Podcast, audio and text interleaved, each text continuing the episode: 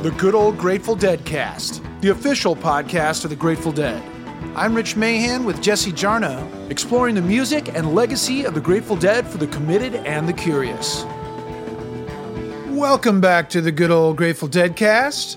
This week we have a delightful detour planned for you, a bonus episode that is not only timely and seasonal, but full of great stories revolving around the making of one of our favorite Grateful Dead albums, Reckoning.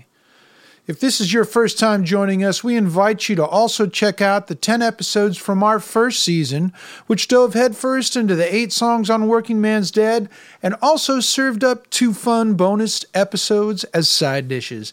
Both Working Man's Dead and American Beauty are celebrating their 50th anniversaries this year, and we are happy to celebrate with all of you. You can always get the latest episodes and link to your favorite listening platforms at dead.net/deadcast. Our website also has bonus materials for each episode, including links to full audio clips or videos we weren't able to fully dive into in the podcast. Get you some. Hey, please help this podcast by subscribing, hitting that like button, and if you dug it, leave us a review. Thank you very, very much.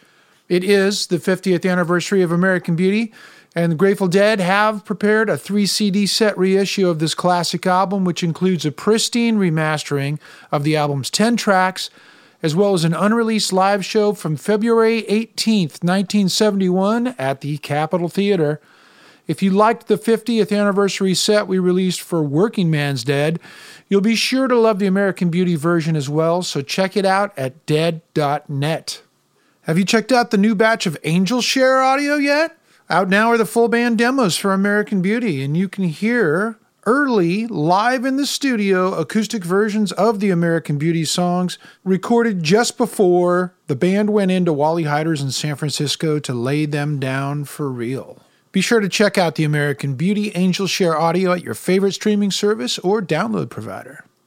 Well, back in 1980, the Dead were celebrating their 15th anniversary, and to celebrate, the boys played runs of shows in both San Francisco at the Warfield and in New York City at Radio City Music Hall. In this bonus episode, we celebrate the now 40th anniversary of that 15th anniversary, the recordings of those runs yielding not one, but 2 killer live albums, the acoustic Reckoning and the wonderfully electric Dead Set. And dig this, we've got your All Hallows Eve plans sussed out for you. Join David Lemieux and Gary Lambert on Friday, October 30th at 8 p.m. Eastern, 5 p.m. Pacific, for what is sure to be a very funny Shakedown Stream pre-show with longtime Deadhead and comedian Al Franken. The main feature will be Dead Ahead, recorded at Radio City Music Hall in New York City on October 30th and 31st, 1980, which was hosted by Al Franken himself, along with his comedy partner Tom Davis on the evening of the 31st. Here to let us in on all the backstory is your friend and mine, Jesse Jarnow.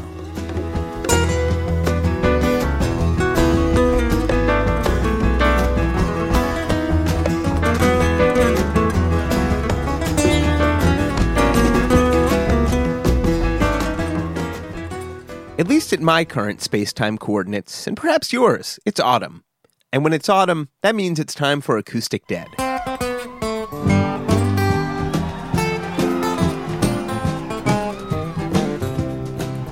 In the timbers of the Nerio, the wolves are running round.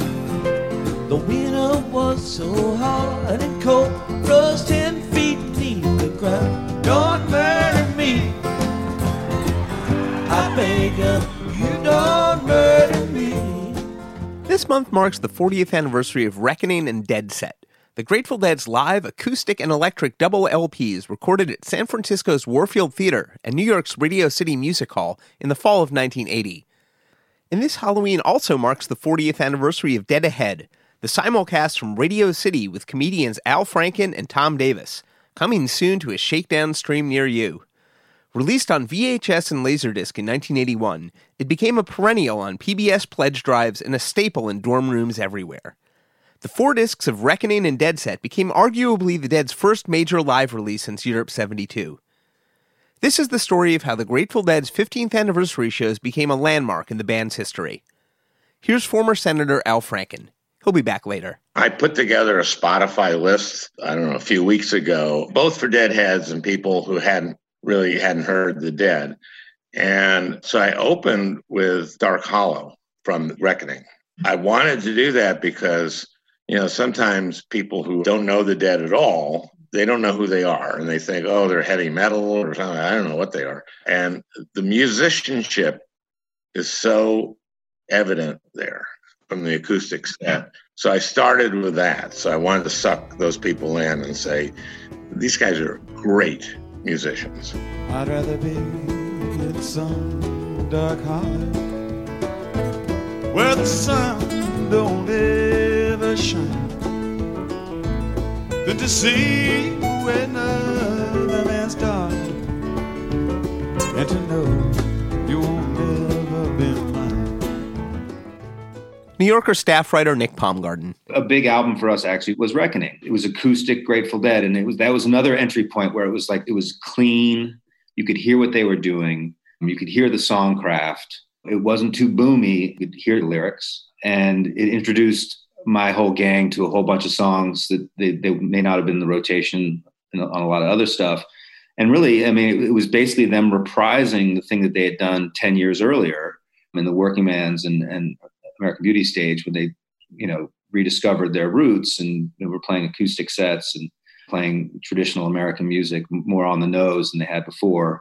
And it kind of creates that bridge for you as someone trying to understand where this band's coming from, what they've been doing. They, you know, they're playing, you know, old Appalachian ballads and folk English songs mixed in with, you know, with blues songs and then their own compositions like Birdsong or whatever they're, you know, kind of more experimental, I guess you would call it. You know, Reckoning is still like a foundational Dead text for me. And yeah, I'm even thinking about it right now. You know, I was just like get chills just thinking about listening to it. You can hear that they are much better musicians in 1980 than they were in 1970.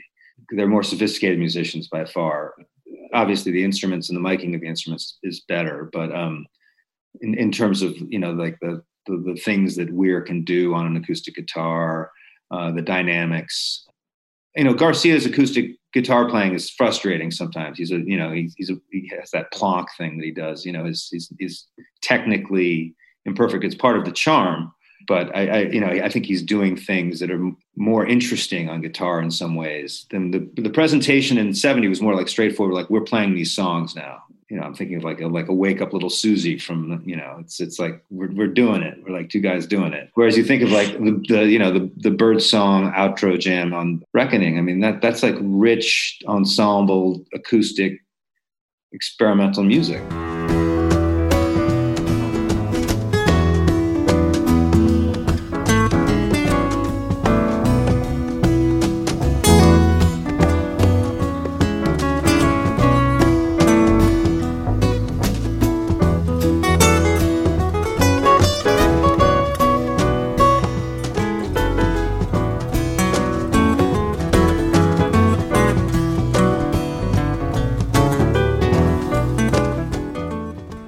Dead's 15th anniversary shows became a milestone for the band, creating music that became part of their official canon and a whole bushel of new firsts along the way. Before the 8 shows at Radio City, Bob Weir and Jerry Garcia gave a short press conference. Guess it's you and me, Bob. Bob. The shows were being advertised as 15th anniversary retrospectives. That's like pure fiction, you know. That pop. We're not doing. That's another thing we're not doing on purpose. The truth of the matter is that as long as we've played, we've always played some amount of everything we've ever played. You know, we're just playing as many of our old songs as we can remember. Yeah, we always do. Yeah, we have a huge number of songs, and we remember lots of them. Sometimes this 15-year retrospective business was somebody else's. Then why the acoustic performances, guys? It's a difficult thing to do with my conventional microphones and stuff, but we found these snazzy new guitars that they make now that are acoustic electrical. Dig this. There's another reason we're playing in theaters, you know. These are theaters. Like, normally we play arenas and these colossal, gigantic places where if you had an acoustic, even an electric acoustic guitar, it would feedback horrendously. Hey, let's let him fix the PA for a minute. Hey, it won't do anything if you don't mess around with it. It was okay until you started messing with it. Yeah, you idiot. The technical problems involved in it are just, they're hopeless in a really big place. I mean, at least they're hopeless for us. Somebody else might be able to. I think we could do it. I think we could do it now. They wouldn't. But for 25 nights in the fall of 1980, in smaller venues the Dead themselves would rarely or never play again, it was glorious. Also, never trust a prankster. For a slightly more straightforward account of what happened, let's start with Richard Loren. After working with Olden in the Way and other Garcia side trips, Richard started managing the Grateful Dead in the late 70s. You can read a full account of his time with the Dead, the Jefferson Airplane, and others in his fantastic memoir, High Notes, which you can order via highnotes.org. Around June of 1980, we booked a show in Boulder with a promoter named Barry Fay, and we did 2 nights there. In order to bolster ticket sales, he announced it as the 15th anniversary of the founding of the Grateful Dead. Wow, you know? Oh, really? No kidding. He says, yes. He says, you know, Phil joined the band, the Warlocks at the time, and that was the date of the 65, and that's when the band formed. Okay, great. Grateful Dead biographer Dennis McNally. Nobody bothered to tell the band that the audience was expecting something special for the 15th anniversary. Band didn't know it was the 15th anniversary. So at the end of the first night, there was 2 nights at Folsom Field, and at the end of the first night, basically the man going, boy, the audience was really off today.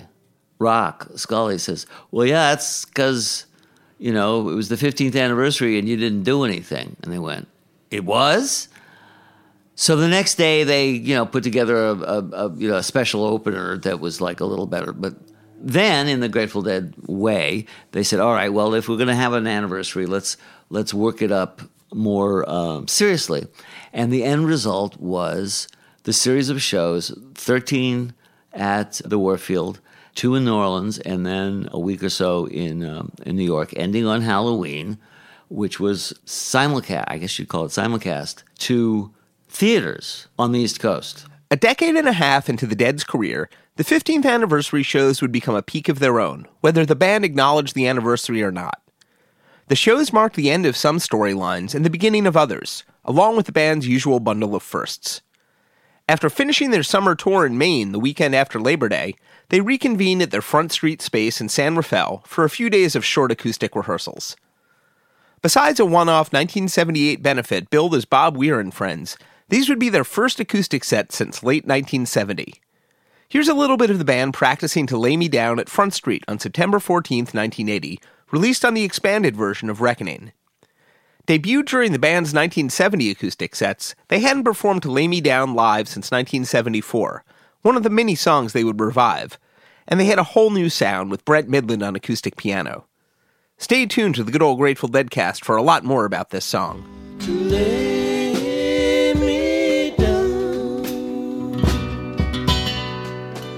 oh, to lay me down,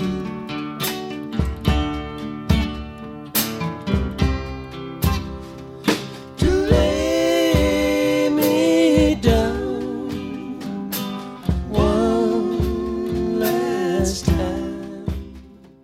In San Francisco, the band called in promoter Bill Graham, their longtime collaborator. Here's Dead manager Richard Loren. He took out a full-page ad in the San Francisco Chronicle, you know, plastered with his famous quote, "They're not the best at what they do, they're the only ones that do what they do." So this quote, of course, enigmatic, became familiar, you know, Deadheads for forever, right? And they recognized it, and the ad made no mention of the Grateful Dead that were going to perform at the Warfield Theater, because we'd made an arrangement. He said, okay, I want to do a show. I said, well, let's do the Warfield Theater. So we set, you know, a week of dates, the end of September into October, to do some shows there. When the dates were set at the Warfield, I immediately called John Shearer. Now, John Shearer was hired as tour director for us. I was manager at the time, and I'd been an agent before that. When I was employed as their manager, it was, you know, we turned over all the booking activities to John, and he took care of all that for us. So I called John. I said, John, I said, Bill's going to do this 15th anniversary show here. Can we come up with something equally impressive, spectacular in New York? He says, we might be able to get into Radio City Music Hall. I said, what? Radio City Music Hall, the most conservative place you could ever imagine you could ever play, especially for a rock band like the Grateful Dead. You know, to do G-rated films and Rockettes and You know, the manager never allowed much of freaks like us in there. You know, this is really weird. You know, I said, well, maybe. He said, I think they might. You know, he said, because he said, and I learned that they were trying to, the management and the owners of the Radio City Music Hall were trying to hang on to the place because it was bankrupt. And they needed the money to keep it up. You know, John Belushi, old friend of the Dead from the days of Saturday Night Live, delivered a commentary on Saturday Night Live's weekend edition or weekend update, whatever it's called. And it was a public outcry. People took it over, and the place was preserved as a New York City landmark. Thank you, John. Argued Belushi, if they need more office space, why don't they tear down Roseland or CBGB's? They're fire traps anyway. It's from the April 8th, 1978 episode, and he makes a great case. It was unthinkable, but it basically happened. And we booked 8 concerts over 10 days, ending on Halloween night. And as the Grateful Dead, famous for their many firsts, this was the first performance by a rock band in Radio City's Music Hall history. Before the shows even happened, the Radio City gigs would produce another first for the Dead. Tickets went on sale at the venue box office and Ticketron outlets on the morning of Monday, September 22nd. When New York media arrived at their Midtown offices, they couldn't help but notice the Dead freaks that had been camping on the sidewalk outside the box office for upwards of 3 days. It became a news sensation, perhaps the first nationwide coverage of the Deadhead phenomenon. An Associated Press story ran coast to coast. The Hare Krishnas arrived and passed out halva and plum juice. ABC sent a news team. All right, my name's UJ Pastrana, and I'm waiting here for Grateful Dead. I waited online for 3 days for these tickets. Tonight is my 75th concert.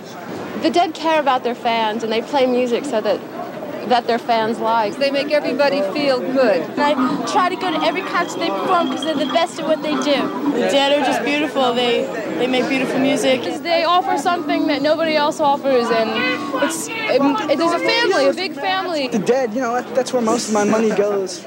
2,000 fans waited, but they camped out for 3 days on the sidewalk just to snag the 50,000 tickets for the shows. Cab drivers were screaming at them. I mean, it was insane. It was insane. They didn't create any problems. They never did create problems, you know. From 1980 on, Deadheads were often just as much a part of the story as the Dead themselves. And in the late 80s, after Richard Loren's departure, the crowds did get to be a problem. But not in 1980. The shows at the Warfield opened a few days later in San Francisco on September 25th. Here's Bay Area Dead freak Eric Nelson. When the news dropped that the Grateful Dead were going to be playing the Warfield, that was a huge deal. Dylan had come in, was coming in too. There was a lot happening at the Warfield. That was Bill Graham's, you know, brand new venue and stomping ground. So tickets vanished very quickly, and I'm one of the ones who bought them. But I'll never forget opening night, going into that wonderful, wonderful space for the first time, taking my seat. And what was instantly different was there was a curtain dropped. So there was, you couldn't, the curtain was down. And right there, that's not a usual Grateful Dead environment.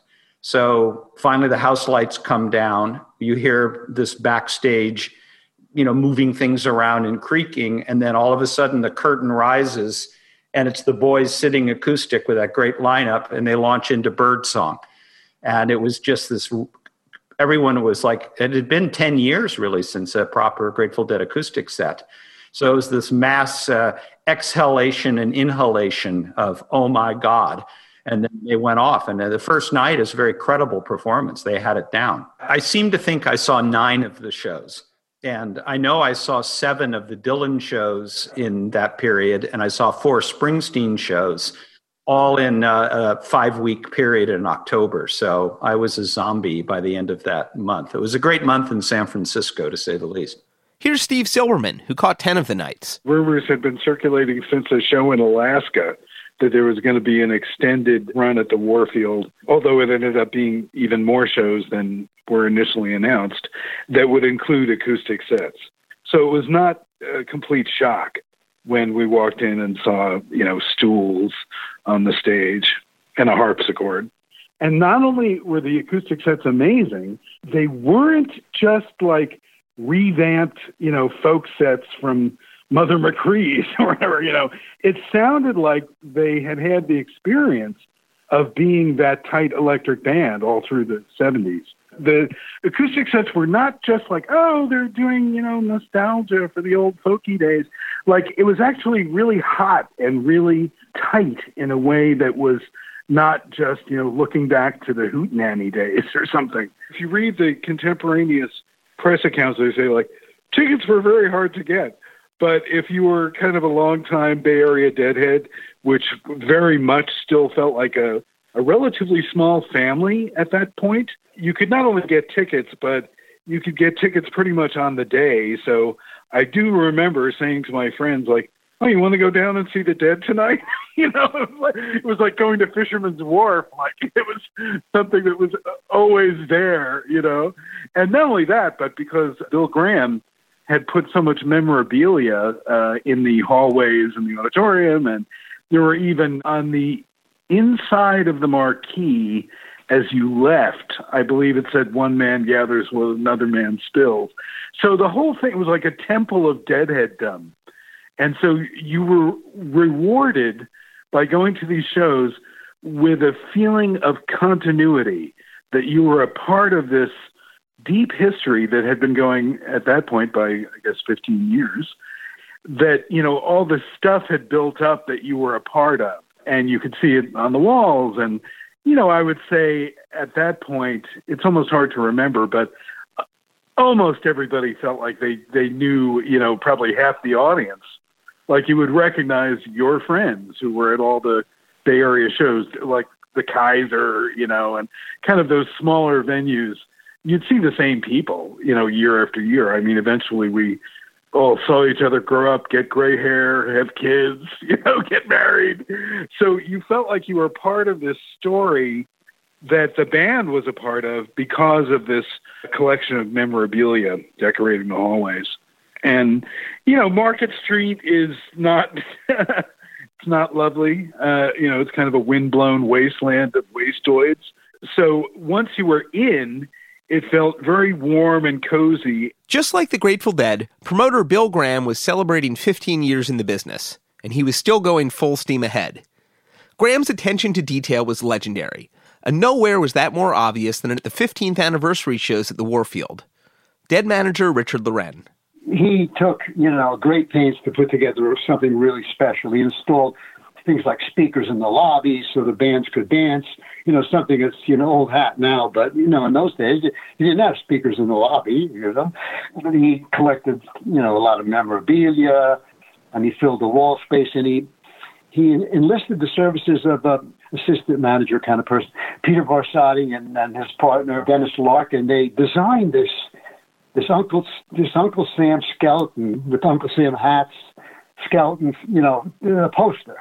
He had, you know, balloons everywhere, and there was, the place smelled of marijuana. He was very, very loose, you know, even back then. It's nice the way Bill Graham has it set up. Yeah. Everyone appreciates it, for sure. The lobby's all decked out, and it's all, yeah, just beautiful. Beautiful.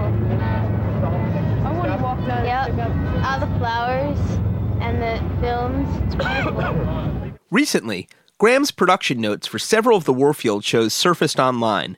You can find a link at dead.net/deadcast, and they're absolutely extraordinary. If you've never heard Bill Graham's speaking voice before, though, we need to rectify that before I read a few segments. This is from a 1977 interview. I have the privilege of renting for a day this facility. I have decided to take these artists, put them on that stage, and through advertising and publicity, or desire on the parts of other humans, I will have these people come to the same meeting place, and at a given time, these people will affect these people, and these people will affect these people. Hopefully, they will have had a good time, they will have had a good time, I will have had a good time, they spent some money, they also made some money, I made some money, nobody loses. Every night, Graham filed a few pages of notes with the staff, with a deeply incredible eye for detail. We need a mirror ball with a speed control device, he noted one night. A few nights later, Graham had a revelation. He wrote to his staff, "I'm finally beginning to realize that these shows, in actuality, comprise the most important piece of work this company has ever done. I can't speak for the rest of you, but I know that's what it is to me. After 15 years, we finally have some knowledge as to how best deal with our fellow man. These shows are giving us the opportunity to handle a situation and give us a second, third, and 15th chance to improve on the painting. even though Dylan played 14 nights here, due to the fact that the only thing that was happening on the stage, the rest of the building was unalive.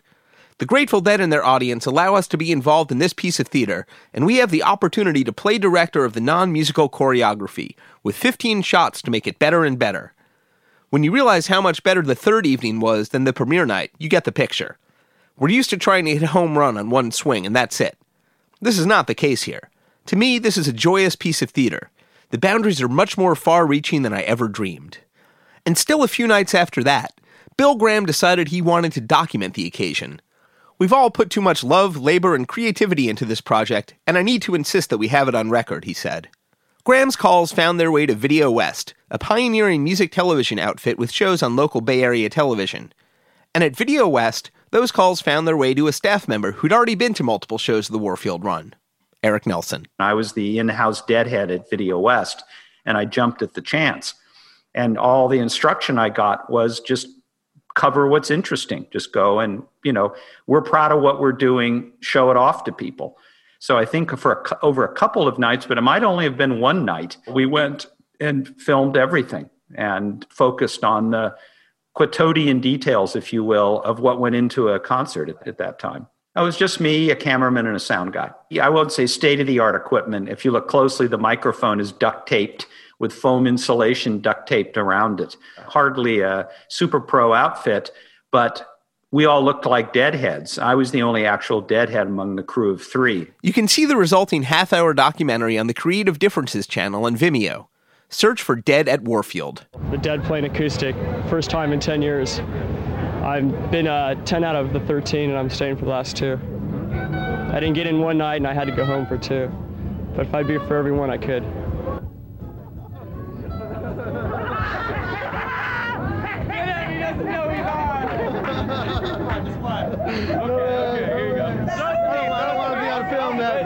Bill had decided to do something very special, not unlike what he did for the Last Waltz 4 years earlier. So he was very proud. He turned the Warfield into a Grateful Dead museum. There were frame photographs everywhere, a lot of memorabilia. It was very much the Bill Graham shrine to the Grateful Dead.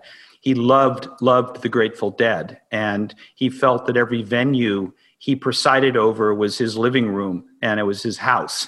So he was very proud of what he was doing, and he was just as proud of his sister, who was running the snack bar and making fresh bagels for everybody, which, you know, Bill Graham tested the bagels out. Nothing was going to go out over that counter without being checked. And there's a great scene where Bill was playing camera shy because Bill Graham, but his sister grabs him and drags him into the shot or something, you know, and then he does that really sweet moment. And it's time you remember, you know, that this is the guy who walked out of, as his family was being exterminated in the Holocaust. This is the guy who walks out of Europe. And obviously, I didn't know that his sister walked out with him. I can't say enough nice things about Eric's documentary. After working with Bill Graham as an in-house videographer for several years, Eric would go on to a long and still continuing career as a documentarian, exploring a wide range of historical topics and working with Werner Herzog, Gore Vidal, and many others. Along with his Warfield documentary, his hour-long production about the New Year's 1980-1981 shows is also on Vimeo. He also hosts an all-dead radio show every Monday from 1 to 3 p.m. on K-Squid 90.7 FM in Santa Cruz. One place that Eric and his crew went was the basement of the Warfield, where one could find the familiar faces of the Dead's engineering crew setting up their latest unfamiliar pieces of audio equipment, a new way to create live sonic imaging pioneered by Dan Healy and recorded by Betty Cantor Jackson, Bob Matthews, and others. Here's the familiar voice of Bob Matthews, who spoke to us extensively about making Working Man's Dead during the first season of the Deadcast. In the past, our live albums, we've always had to take tunes from different evenings, different locations. But the desire of this project was to be able to work in one or two locations for a good period of time, to be able to get settled into the groove and be able to sit back and just play night after night after night and be able to come up with something really, a good 5-star performance evening, and be able to put that out totally rather than picking. It would turn out to be the last project with the Dead for both Bob Matthews and Betty Cantor Jackson, but it would be a fantastic one. With the expanded sound team led by Dan Healy, the tapes rolled away in the Warfield's basement. One of the most striking things about those shows that was kind of surprising was that this, it sounded much more intimate.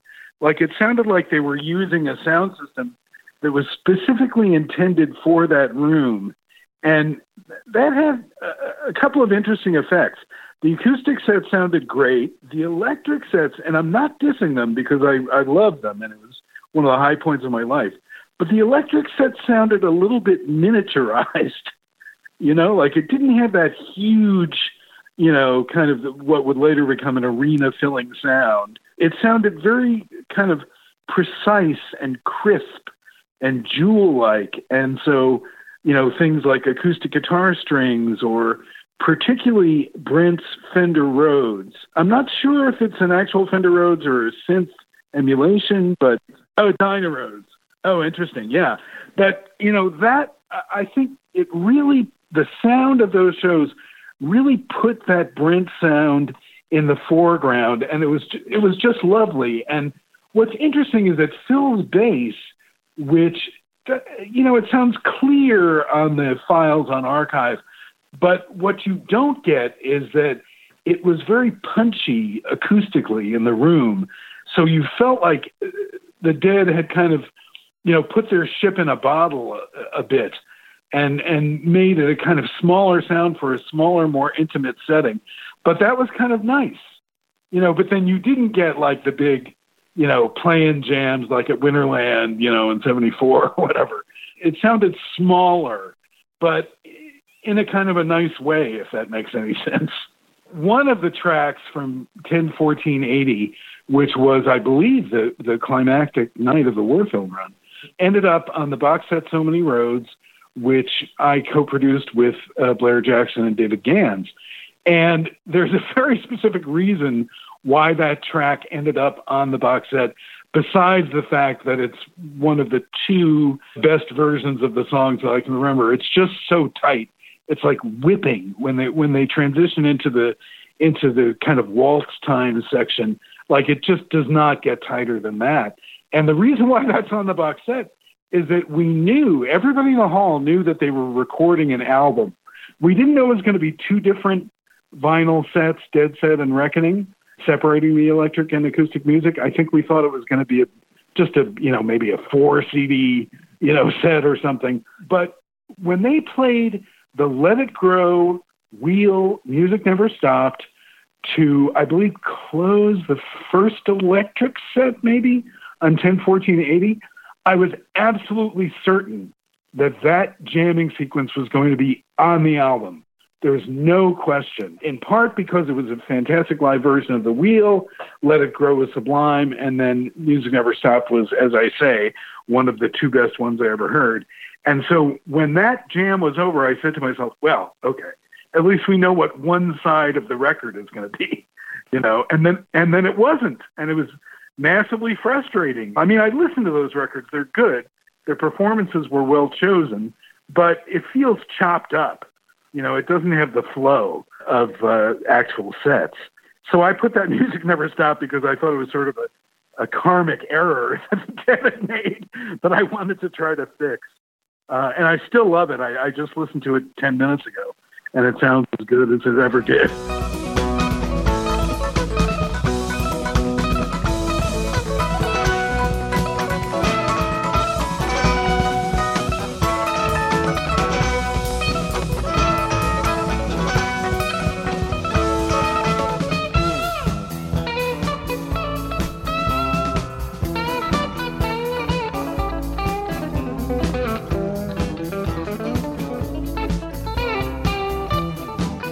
Bill Graham made it special, right up to the point when it was time for the music to finally stop after 15 shows. Richard Loren. When the band finally returned to the stage for the final encore, he did his big thing. He filled, you know, he put a champagne bottle on the table and glasses and turned the lights up on the spotlight on the audience, and everybody was drinking champagne. That last night, 10-14-80, Bill Graham had, you know, champagne distributed to the audience. I forget if it was for the 15th anniversary or somebody's birthday or something, but, you know, so we all like gave the band a toast with champagne. It was incredibly bonding and community building experience for Bay Area Deadheads. At the same New York press conference where Garcia and Weir denied their 15th anniversary shows were 15th anniversary shows, they also announced something else new. The final night at Radio City, Halloween, would be simulcast to 20 movie theaters east of the Mississippi. We've been toying with the idea for a while. Somebody's actually done it before. The Who have done it before. Yeah, sure. We've done it before with regular TV. At home, we've done it with the local educational channel. The Dead had begun looking for ways to stream their live shows before there was even a ground floor to get on at. They virtually built the foundation, beginning with a KMPX-FM broadcast from the Carousel Ballroom in 1968. In 1970, as they were making American Beauty, the Dead participated in a quadraphonic KQED live television and radio simulcast from Winterland. Soon after, their managers began seriously pitching commercial and public television stations alike on doing Dead events, to little avail. At least until the later 70s. On New Year's 1978 into 79, an all-night show from Winterland's closing went out on local television. But they never beamed themselves into movie theaters. Manager Richard Loren. We knew it was going to sell out, for sure, and it did. 6,000 people a night for 8 nights. It was a complete sellout. So, again, first time in the history that a rock band simulcast their shows. So we simulcast the performance to 20 theaters with full concert sound from Chicago to as far south as Florida. This way, deadheads throughout the United States, at least on the eastern coast, were able to enjoy had a little Halloween treat. East Coast promoter John Shearer came up with a plan. John thought he could get the people that, that did the fights, the heavyweight championship fights, Muhammad Ali and them, it would be filmed or shot at the site, and then it would be shown all over the United States and the world on screen. Don't dare show up at any of the theaters where the video simulcast is going to be happening unless you really expect to be scared to death, because it's going to be very scary. Right on. Yeah. So I mean, if you have the guts to come to the video simulcast, come on to the simulcast. But I really don't think you can do it. Yeah. Here's how Jerry described it to an interviewer the next year in St. Paul. It was really an experimental idea, top to bottom. We did it, mostly as a gesture to our audience to see if it wasn't something we could do apart from living on the road, you know what I mean? Something that would maybe allow us to be a little bit more selective, and also to see whether there was whether the experience would have any value to the concert goer. To direct, John Shearer suggested Len Delamico, the 29-year-old videographer who had led the closed-circuit crews at Shearer's shows on the East Coast for the past few years. It would begin a decade-and-a-half partnership between Delamico and the Dead, becoming their in-house video director. He was dispatched to San Francisco and made his way to the backstage door at the Warfield. The word went out, when this guy shows up, you take charge of him and take care of him. So I was boom, boom, boom, and there was some weird guy in shades backstage. Who are you? What do you want? I think of the Wizard of Oz when they knock on the door and it opens. Wait here. Boom. Oh, God. Parrish appears, who I didn't know, and I didn't know what that meant, but means quite a lot, but he's a little forbidding. And, when I became his friend, and now that I can look back, he's a great actor. The crew was projecting a certain thing, which is, you can't get by us. You'd have to kill us to get by us. And they protected the band. Parrish is this wonderful, lovable guy, but he had this image of being fearsome. Follow me. So I follow him through this labyrinth. The stuff that's going by me is like, what did I just see? Was it a 2-foot bong? What was that? Little kids and stuff. Boom, boom, boom, on a door. And the door opens and the smoke comes out. And Steve steps in. It's a tiny little room. And I look, and there's Garcia sitting right there, smiling with a big, fat doobie.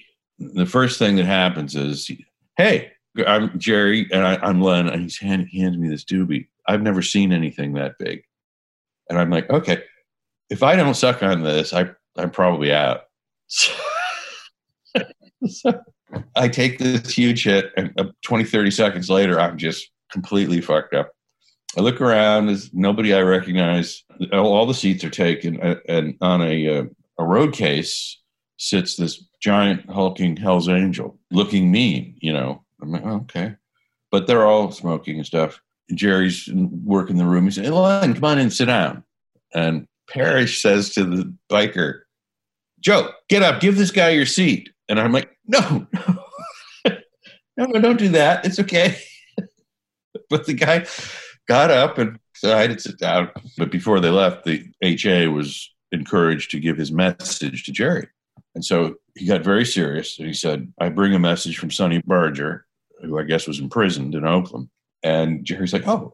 It's like that scene in The Godfather where the guy is rehearsing what he's going to say to The Godfather. "Sonny wishes you very well in this new run." This was the first day of the first show of that run. They had never done this before. And all this other stuff. And Jerry's like, "Oh, that's very sweet. Tell Sonny, blah, blah, blah." And I'm like, what the fuck am I in the middle of? But eventually, Steve clears the room because we're getting to showtime. Parrish clears the room, and I get up, and Jerry says, "You stay." I'm like, okay, what's up with that? I don't know. We're not talking. He's got the Big Martin, and he's going through his warm-up for an acoustic set, as any musician would do. Runs beautiful, with beautiful sound of this beautiful instrument. And I'm like, "Well, don't you want to be alone?" And he said, "No, this is fine." And so I started to relax. And then he played, I guess he was improvising, beautiful lyrical music. I was smitten. Many years later, I realized that I was being methodically seduced. There was another director hovering around, but he didn't last the day. He probably turned down the joint. But, and this went on for many minutes. 10 minutes or something. And I'm just sitting there by myself. I'm the only person hearing this. And I'm an archivist. I'm like, I don't have a recorder. I won't even remember this, And then the door bursts open and Steve's like, we're on. And he jumps up with the guitar and leaves, and the door shuts. And I'm sitting there by myself. Eventually somebody saved me and brought me to the front row of the Warfield balcony right next to Healy and Brightman. Best seat in the house to watch the first show. And it was mayhem, and it was fantastic. I mean, these guys are great musicians. They're just the harmony. Brent had been with them now for a year or more, and they had the sound, and it was just fantastic. Then there were two more sets. In the coming days, I was put up very nicely, limos and everything, and, meeting with Garcia was put in charge of this project by the band, so he was in charge of me. And so we would meet, what are we going to do? We need hosts. We need help. We're not TV people. We need somebody to do, okay. Franken and Davis, Saturday Night Live stars, really? Okay. What kind of budget do we have for this, I don't know. It doesn't matter. Don't worry about it. That was another phrase you don't often hear. Don't worry about the budget. At their press conference in New York, they also announced their co-hosts. Franken and Davis, our old pals, Franken and Davis, former Deadheads, former Saturday Night Live fugitives. Now hopeless. Now bums out on the street. Just like the rest of us. Are going to be involved in the simulcast where they'll be doing the blow-by-blow, as it were. Through the magic of archival audio, but really thanks to the incredible work and generosity of our friend David Gans, here's the late Tom Davis. I very aggressively recommend Tom's incredible memoir, 39 Years of Short-Term Memory Loss. And if you'd like to hear David's entire conversation with Tom Davis, we've posted a link at dead.net/deadcast. Long before I met the Grateful Dead, I was a deadhead, and I do remember being very high at Winterland once and talking, I thought it was to God, I'm not sure, but I said, if there's any way I can work with these guys, I want to do it, and it's the most important thing to me. And one or two other things, but that came true in 1980 because it started with a phone call from Jerry, which Jerry didn't call very often. "Would you guys like to host us on a closed-circuit broadcast on Halloween from Radio City?"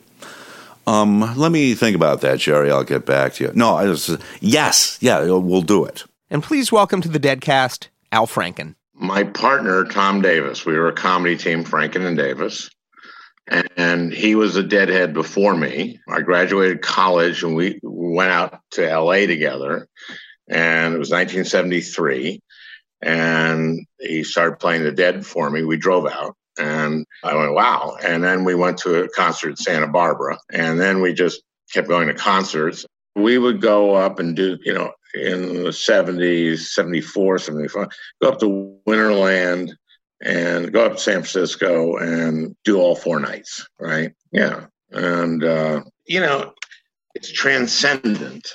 The connection you feel with the people that are there. You feel connected to these people, certainly, but also kind of you just go, oh, I wish humanity could be like this. And then I would do a lot of thinking during it, a lot of dancing, did a lot of thinking at these things. I used to do a lot of writing, actually, for SNL when I was at the concert. I was very free associative. They were actually productive for me. The music just made me, sometimes there was a drug involved too. At Saturday Night Live, starting with its 1975 debut, Franken and Davis were paid one combined salary and became the show's in-house deadheads. That didn't mean they just took acid and cranked out comedy. But that did happen once. There was only one time when we took acid on Tuesday to write a sketch. Only one time. During a show week, Tuesday was the big night, and we couldn't think of anything. And at midnight, I said, Al, we got to do something. I took the big half. 5 hours later, we had written the Final Days sketch, the Nixon Final Days. That was the LSD sketch. How about that? The Final Days would be one of Saturday Night Live's most legendary sketches, capturing the surreal end of a doomed presidency with Dan Aykroyd's Richard Nixon going full paranoid, conversing with the paintings on the Oval Office walls. Naturally, Franken and Davis pressured their boss to get their favorite band to play on Saturday Night Live. Loren was standing next to G.E. Smith, and they're both my good friends. This is 1978 in the spring, and 1978 was a great year for me. Probably the peak of my career, really, or certainly my influence at Saturday Night Live. I just thought it was the right time to pop the question. Hey, Loren, can we book the Grateful Dead? I think they should be on the show. Loren goes, weren't they big in the 60s?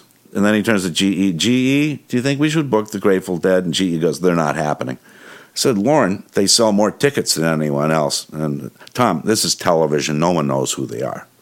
So that week I wrote a sketch with Gilda and Lorraine giving testimonials in some commercial parody that we were doing live. Gilda was Candace Brightman and Lorraine was Donna Gaucho, because I always use real names. So it got on the air, and the following Monday, I get summoned to the boss's office. And it was, Davis, did you use real Grateful Dead names in that thing you wrote?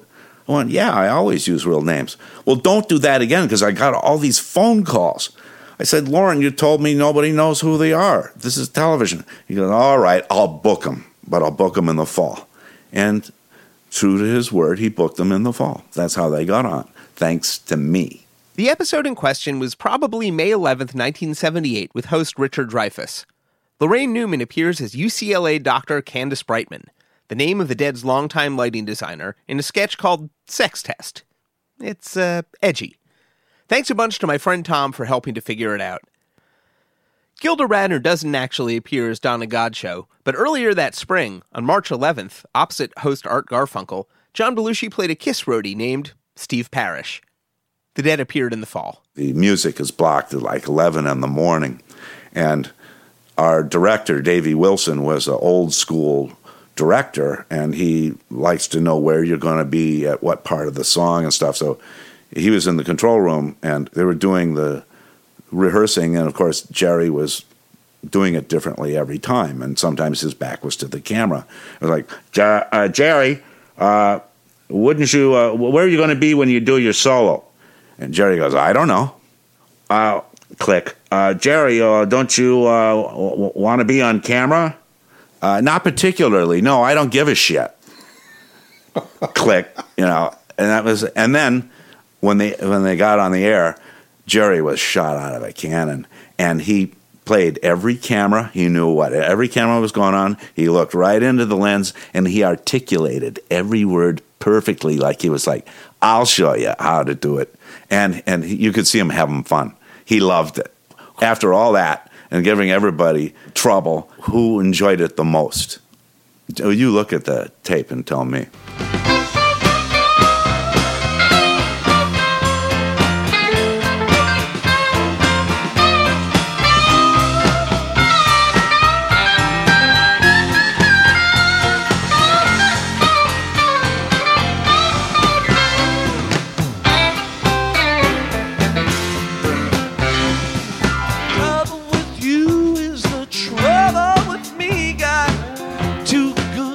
almost before I knew it, it was like, well, we'll have him out here tomorrow. Well, Frank Davis will be here tomorrow. And I'm like, all right. It started by they flew us out. They did a week at the Warfield, which is a very nice venue to see the Grateful Dead, and got us a room at the, everybody had rooms at the Holiday Inn because it was right nearby. The first couple of days, we just enjoyed the show. We were walking around the venue, and we knew we were going to pre-tape some stuff for the broadcast, and so we had a crew. We had to write something and pre-record it there. But the first couple of days, we were just wandering around the venue going, ooh, ah, oh, boy, they sound good. Isn't this great? But we kept gravitating toward this place under the stage where there was one young biker whose sole job it was to keep people who couldn't stop talking away from the Leslie speakers that Brent had hooked up down below the stage with a microphone hooked up to the Leslie speakers. And so this guy was supposed to keep people from talking nearby because it was for mixing the album.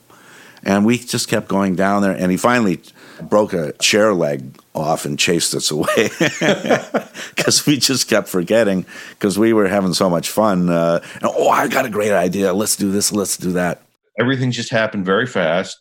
The writing was just me and them, but I was just there to be a director to say, how are you going to do this? Or, but I wasn't going to tell them what to write. I had an opinion, and so did Jerry, a very important one.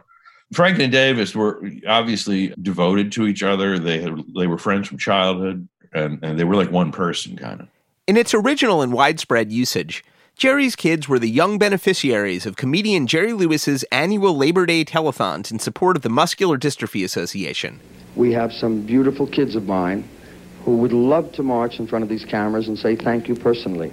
I have, for the last almost 25 years, been their spokesman, so I have to say thank you for them. We will not march them in front of the cameras. We maintain that they have a tremendous integrity and a dignity which we feel we must uphold, and we will march in front of the cameras. We will sweat in front of the cameras, and we will work our hearts out in front of the cameras so that they can sit with complete integrity and dignity. That bit was from 1974. In the capable hands of Franken and Davis, the concept evolved where you might think it would, and a few places you might not. Tom and I filled in during the breaks. It was a fundraiser for Jerry's kids. And Jerry's kids were deadheads that we had a poster, like the representative deadhead, this guy who fell out of the second deck at the Spectrum. He went to Egypt and didn't get into the show. That kind of thing. And so the conceit was we were doing this telethon at these 15 venues. We did a Jerry's Kids thing, with some pathetic, please send money for these people. They want to go see the show and they need some help. And Jerry's Kids. And we're testing my memory now, but then we had a special gift for someone who donated the most or something would get Jerry's finger. And so we had Jerry putting his finger through the hole in the bottom of the little jewel box, with the cotton. And Jerry would hold, yes, here's my finger, and it'll go to whoever, does something or wins the lottery or whatever we're going to do. And, of course, during the course of the evening, the finger disappears. And you see it wiggling around in the background while we're doing other interviews and stuff. The finger kept crawling around, so it was a running joke through the show that where's Jerry's finger? It was crawling around. That was a bit where when I heard, I'm like, I don't know, really, you're going to ask Jerry if we can make comedy out of his fucking missing finger? Yeah, we're going to do it. He'll love it. And when he did it, it wiggles, and I'm like, cut, Jerry. The idea is that it's not. And Tom's like, no, that was better. And then it comes across, and we use the music from Jaws. In the course of putting together the Jerry's Kids sketch, the Grateful Dead found another piece of their particular puzzle, Dennis McNally. The year before, he'd published his first book, Desolate Angel, the first serious biography of Jack Kerouac. They eventually picked a guy named Tumbleweed who looked like a Jerry's kid, right? He was long-haired, and eventually that was cut out as being too complicated or something. But in the process of doing that, they auditioned 10 or 12 people that Eileen Law sort of gathered up from the office who were deadheads who had good stories to gather material. And I was one of those people.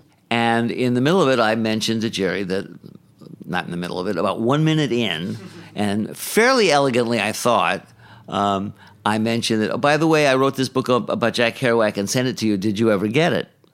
And he got all excited, and we bonded. And after a while, Davis got tired of listening to Kerouac stories because that's not what the business at hand was about. Jerry would have been glad to spend the rest of the day, raving about Kerouac. And 2 months later, long story short, he sent Rock and Alan Trist to meet with me, and they said, Jerry says, why don't you do us? Why don't you write a book about the Grateful Dead? Dennis McNally began work a few months later, before being sidetracked for a decade, shanghaied into a parallel career as the Grateful Dead's publicist. In New York, the Dead took over Midtown and moved into Radio City Music Hall. They brought their mixing board from their own studio, because it had to be that good, and took a room up in the loft in Radio City. They had to knock out pieces of wall to get that mixing board up. This is the most valuable theater in the world. And they have memorial nicks that the Dead made this, Richard Loren. We also ran into, some problems with the management at Radio City Music. Once we went there, the crew came up to us and said, hey, management's crazy. They need to talk to you. They're all freaked out. I said, what's going on? So we better go up to the office. So John and I went up to the office in their suits, their lawyers. Management people were there, they were all grim-faced, and we got to cancel the show. I said, what are you talking about? We have a contract. Cancel the show. What? Cancel the show. He said, he says, you've desecrated this historic site. I said, what do you mean? So he's talking about the skeleton posters that were designed for the Warfield. Peter and Dennis designed one for the Radio City Music Hall, which was, of course, the cover of the video, and I'm sure it was on also it was the cover also of the double album. So they were freaked because here was Radio City Music Hall with two skeletons.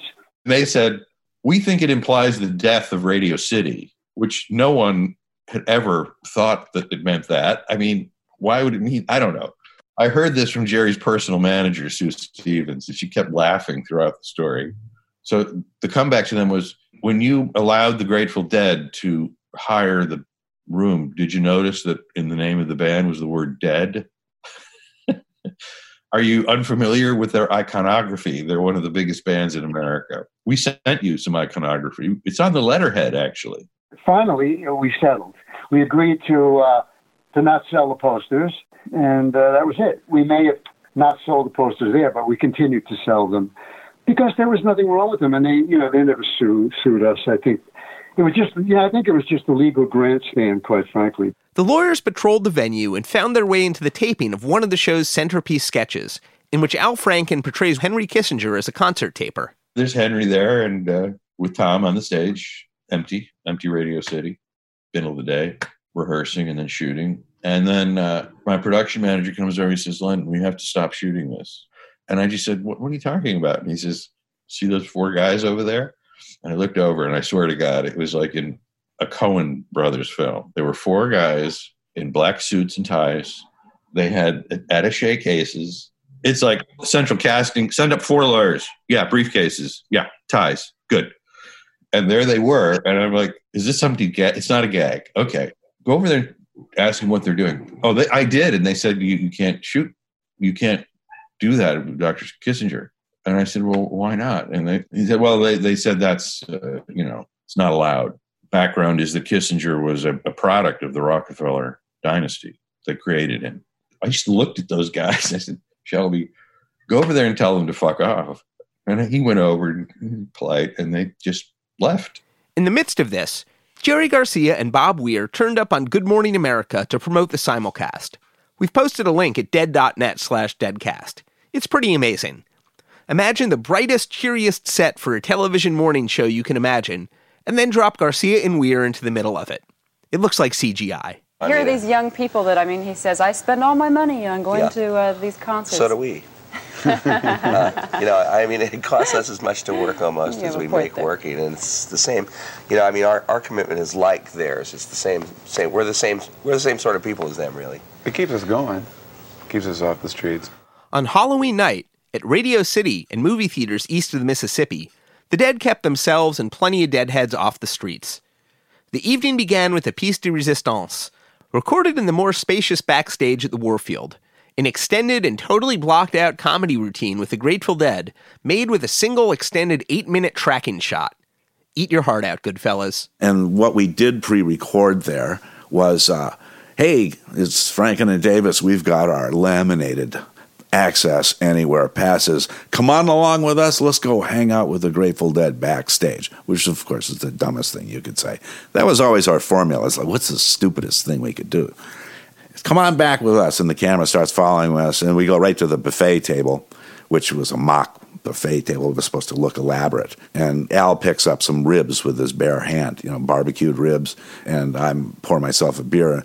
And Ramrod comes up and goes, hey, you guys, that's for the band. And it's like, hey, pointing to our laminated passes, we're with the band. Come on along. Come on, everybody. So the camera follows us.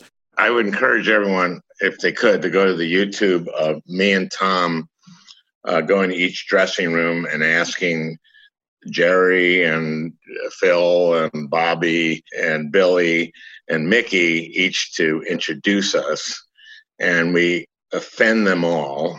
Here's me, the 29-year-old, 30-year-old nerd in the middle of this pirate coven, you know, with unlimited budget to do something that's really fairly limited, and then the SNL star next to me going, okay, Len, this is the way, you know, because Franken, incredibly intelligent.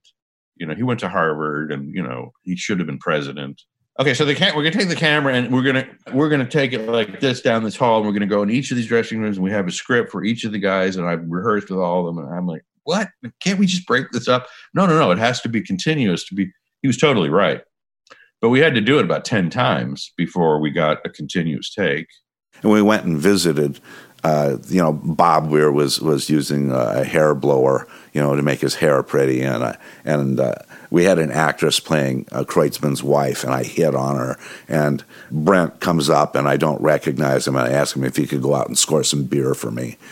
Just all the worst things that you could say to the Grateful Dead. And we get in with Phil and Jerry. It's like, hey, Phil, Jerry, do you mind if we come in? Well, actually, we're trying to figure out what the set's going to be, if you don't mind. Oh, no, we'll just be a minute. We want to come in. Oh, and Al goes, oh, this is a beautiful guitar. It wasn't really Jerry's guitar, but it was a Stratocaster, a Sunburst, really nice one. And Al has got the ribs in his hand. He sets the ribs down and picks up by the neck, picks up the guitar. Oh, this is a beautiful guitar. And then he drops it, right?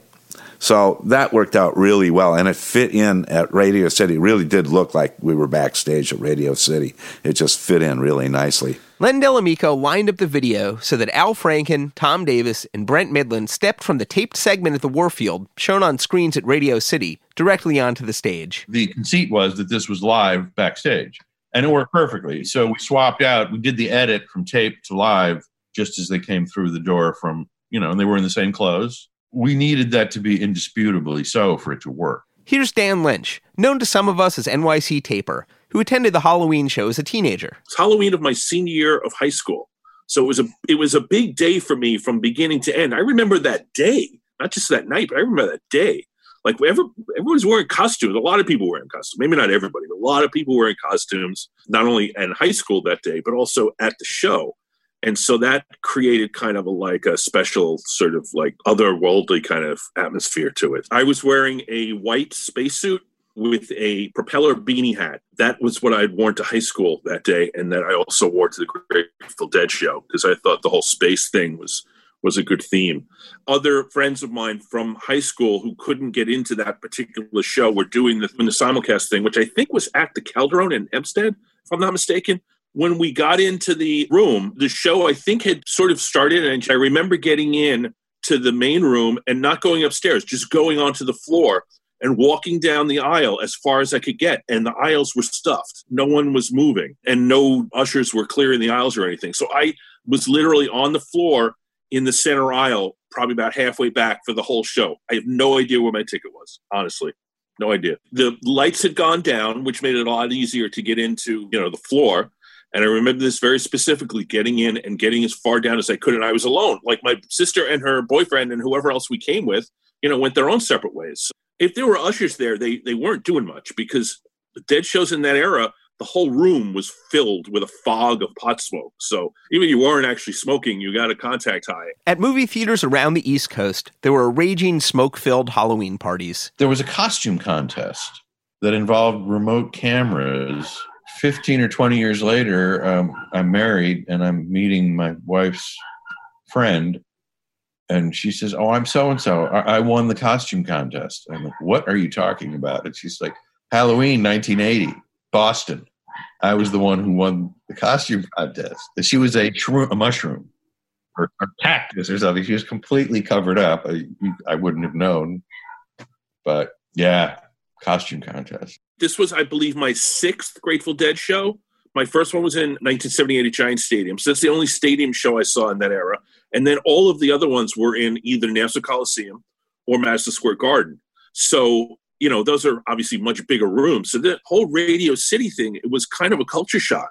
And, you know, coming into this beautiful, you know, ballroom-ish old theater and, you know, getting in, getting down into these, you know, plush seats. It was a very different experience than all of my other prior Grateful Dead experiences. When the lights came up, which was twice, because as you know, there were 3 sets, it was like musical chairs to get into a seat, because otherwise the ushers would kick you out. So I remember actually getting into a seat, not my seat, certainly, and sitting down in between sets and, you know, watching the entertainment that followed, the Al Franken and Tom Davis stuff, and, you know, some of the things that they did in between sets, which was highly entertaining. Though they taped much of the comedy at the Warfield, there were some live bits to execute too. Tom Davis waded into the audience for trivia contests. Your question is, who dosed Jack Kennedy? Lee Harvey Oswald. That's right. That's absolutely right. Don, what do we have for our winner over here? Ron, you get a Marvel frozen prime young turkey, and enjoy that turkey, but please don't take it into the balcony. The fire marshal won't permit us to bring frozen turkeys into the balcony. Thanks a lot, Ron. During the Jerry Kids segment, Tom Davis allegedly gets dosed with LSD, wanders onto the stage, and begins to climb onto the scaffolding and take off his clothes, a hallowed Grateful Dead concert movie tradition. To get Steve Parrish, or his colleague, someone get Tom off the stage. He could hurt himself. Tom, oh, come up, come back to me, Tom. Tom. Oh no, he's gonna hurt himself. Tom. Tom, don't. Someone get him. Lindell Amico has something to reveal about Tom Davis's performance on Halloween 1980. He's hot. He's on acid. He's acting, but he's also really on acid. What you're seeing is a 9-inch ledge that's used by bonded and insured union members to change light bulbs or something, and they probably have a scaffold that moves. It's not meant to be walked upon, okay? And this takes me to my point about Tom. He was completely fearless. You know, he was brash, sharp as hell. But his fearlessness was just remarkable. He would do anything for comedy. I should not have allowed that to happen. And he was high on acid. And if you told me that, I would definitely, I would have just said, come on. But I didn't know until it was over. But the audience lost their mind. If it was the first live concert simulcast to movie theaters, then it was almost certainly the first simulcast acid trip, too. And the first kept on coming, even after the shows themselves were over.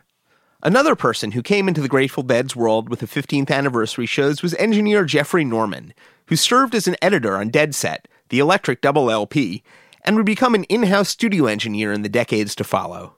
It was 1980, 81. It was with Radio City Music Hall, that, you know, the electric version of Reckoning, Dead Set. And that was mixed by Bob and Betty, and I think that and The Reckoning is one of the best-sounding albums ever. They had this great technique that had to do with putting the audience on a separate machine. The multitrack was the recording, and then the audience pair of mics was on a 4-track machine, without getting too technical. And they locked together by time code. Okay, they both had time code that told the machines to go together. But by adjusting the offset of the time code, you could move the audience close to the stage. And so the audience made it, I mean, take a listen to those. There's just, it's very nicely ambient, but you still have the close mic sound of the instruments. And it was a great technique. Now you could do it easily in the digital world, but back then in the analog world, to move tracks in time separate from other tracks is, well, very difficult to do. That's when I started. I was an assistant engineer for the, do the editing. I did the editing for that album. Though they may have originally planned to try to catch a single perfect show for the album, the tapes made by Dan Healy, Bob and Betty in the Warfield and at Radio City were combed through for their best takes. And as the Dead well knew from Skull and Roses in Europe 72, even the best live albums sometimes require some studio magic, or at least massaging. It was Jeffrey Norman's job to make sure everything fit. That was all because it was vinyl. There was only 22 minutes on the side of a record, and usually you go longer, but you lose by doing that. But yeah, the idea was we had to fit. It was four record or two record set, four sides, and a fit. A performance on there. And so a lot of things had to be cut. And then in hindsight, as I got to be more really familiar with what I was doing as far as the essence of Grateful Dead, it's a shame. Fire on the Mountain, I remember cutting it in half, or solos that I would have to cut because of time. And the only way musically it would work would be, well, cut out the good part. Go for, leave, cut out near the beginning and come back at the end, just so that it all made sense. It was sort of like they left it to me, but the idea was you got to get this down. This has got to fit in this amount of time. So I would just look at it musically and didn't cut out vocals and try to make it so that it would at least flow. But again, I had to cut out a lot of, good playing to do that. Even if Reckoning and Dead Set are from different nights of the shows, Dead Ahead isn't. In fact, by itself, Dead Ahead represented something quietly new for the Grateful Dead, now taken for granted. The first commercial release of a nearly complete live show. Phil Lesh was experiencing some technical problems on the 31st, so with the exception of two acoustic songs flown in from October 30th, everything else came from Halloween. Within that, another quiet first on a Dead release was the inclusion of the sections labeled Rhythm Devils and Space.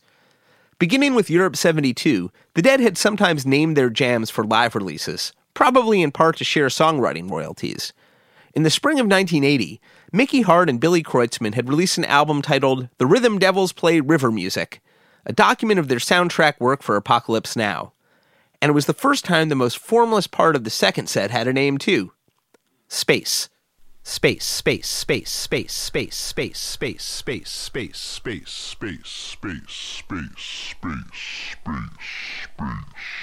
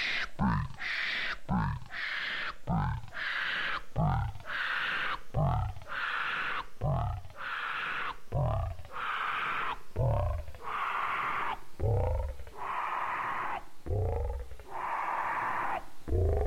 space, space. When Len Delamico and Jerry Garcia edited the video into what became Dead Ahead, that portion of the show became a platform for experimentation, too.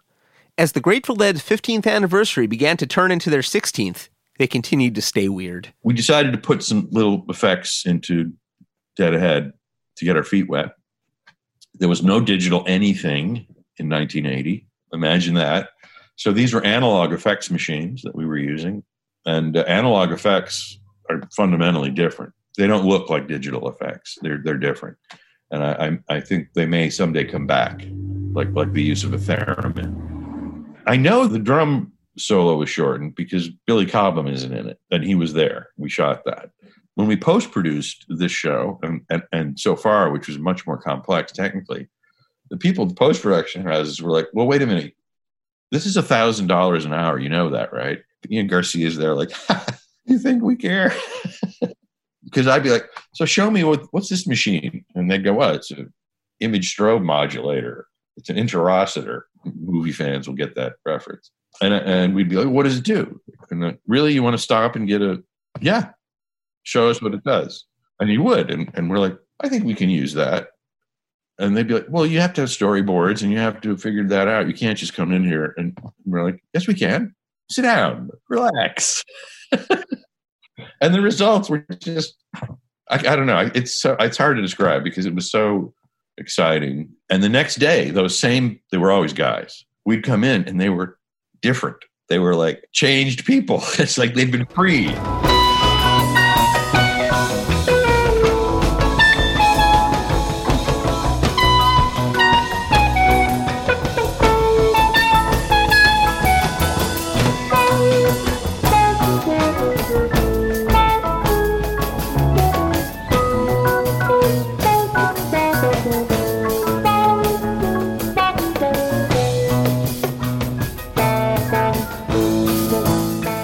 Every time I listen to these two albums, I'm taken back to when I first heard them. I especially love Dark Hollow and Monkey and the Engineer on Reckoning, and I'm always amazed how the transition from Feel Like a Stranger into Franklin's Tower on Dead Set rivals the transition in the epic Help on the Way Slipknot Franklin's Tower on One from the Vault from 8/13/75.